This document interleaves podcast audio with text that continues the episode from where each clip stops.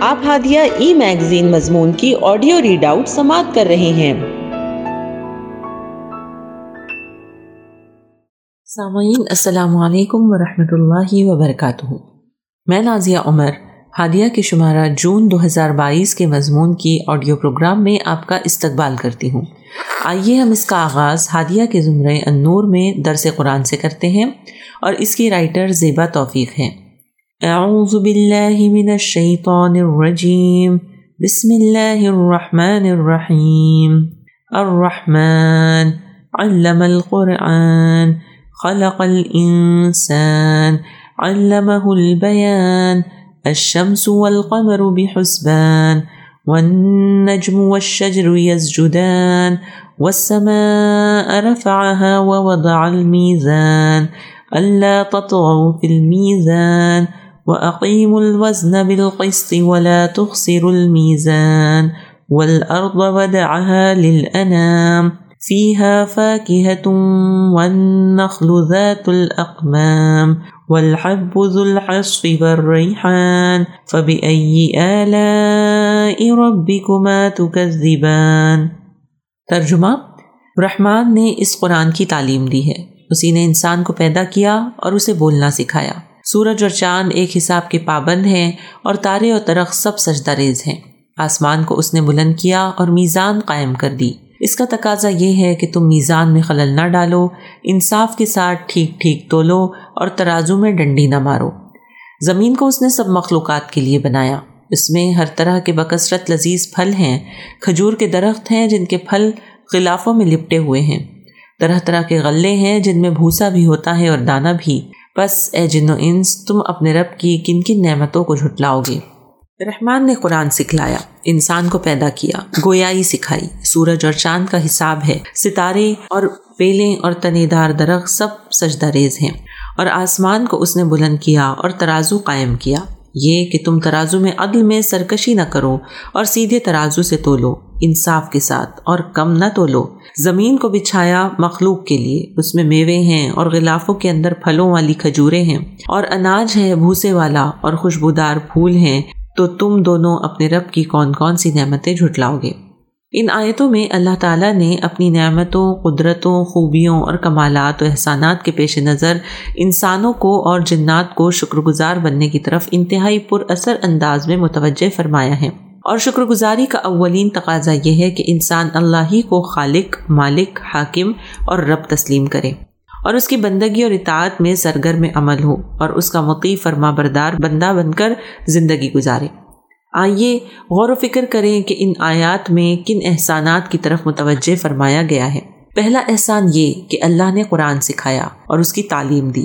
دوسرا احسان یہ کہ انسان کو پیدا کیا۔ تیسرا احسان یہ کہ اللہ نے انسان کو طرح طرح کی صلاحیتوں، خوبیوں اور کمالات سے آراستہ کیا۔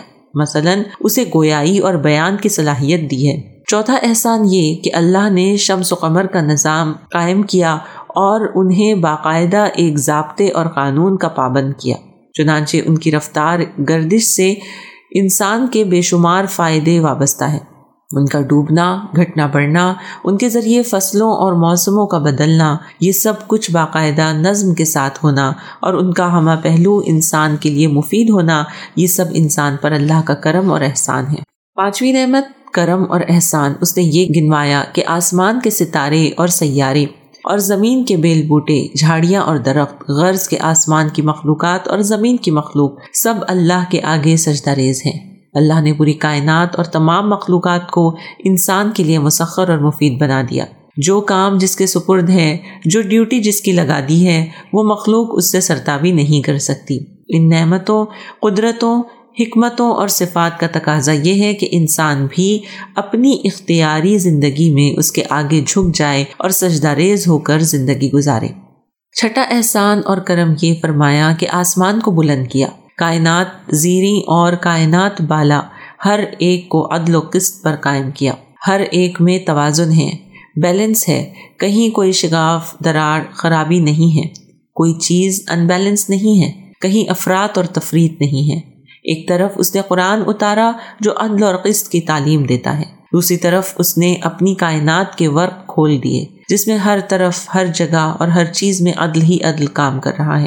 اسی لیے انسان اور جنات کو بھی حکم ہے کہ اللہ کے اتارے ہوئے ترازو، قرآن اور قائم کیے ہوئے ترازو آسمان و زمین اور کائنات کے پیش نظر عدل و انصاف قائم کرے۔ عدل و انصاف کی خلاف ورزی نہ کرے۔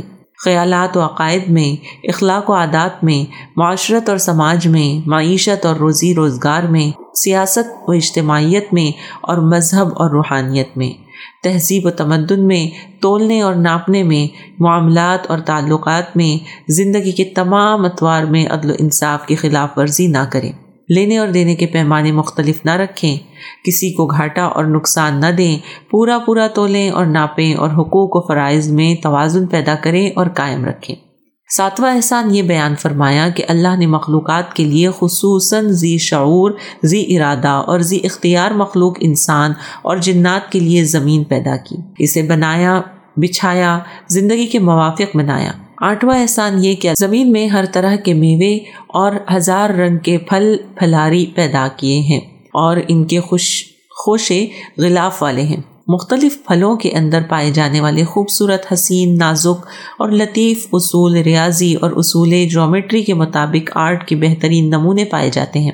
نواں احسان یہ کہ اس نے صرف پھل ہی پیدا نہیں کیے، بلکہ طرح طرح کے اناج اور قسم قسم کے غلے بھی پیدا کیے۔ جو انسان کی غذائیت اور خوراک کے کام آتے ہیں اور ان کا بھوسا جانوروں کی غذا بنتا ہے۔ دسواں احسان، اللہ نے یہ بتایا کہ اس نے صرف انسان کے ذہن کی تسکین اور صرف سوچنے اور غور و فکر کرنے کے لیے کائنات کے ذرے ذرے میں، حتیٰ کہ خود جسم انسانی کے اندر بھی دلائل و شواہد اور نشانیاں ہی نہیں بھر دی۔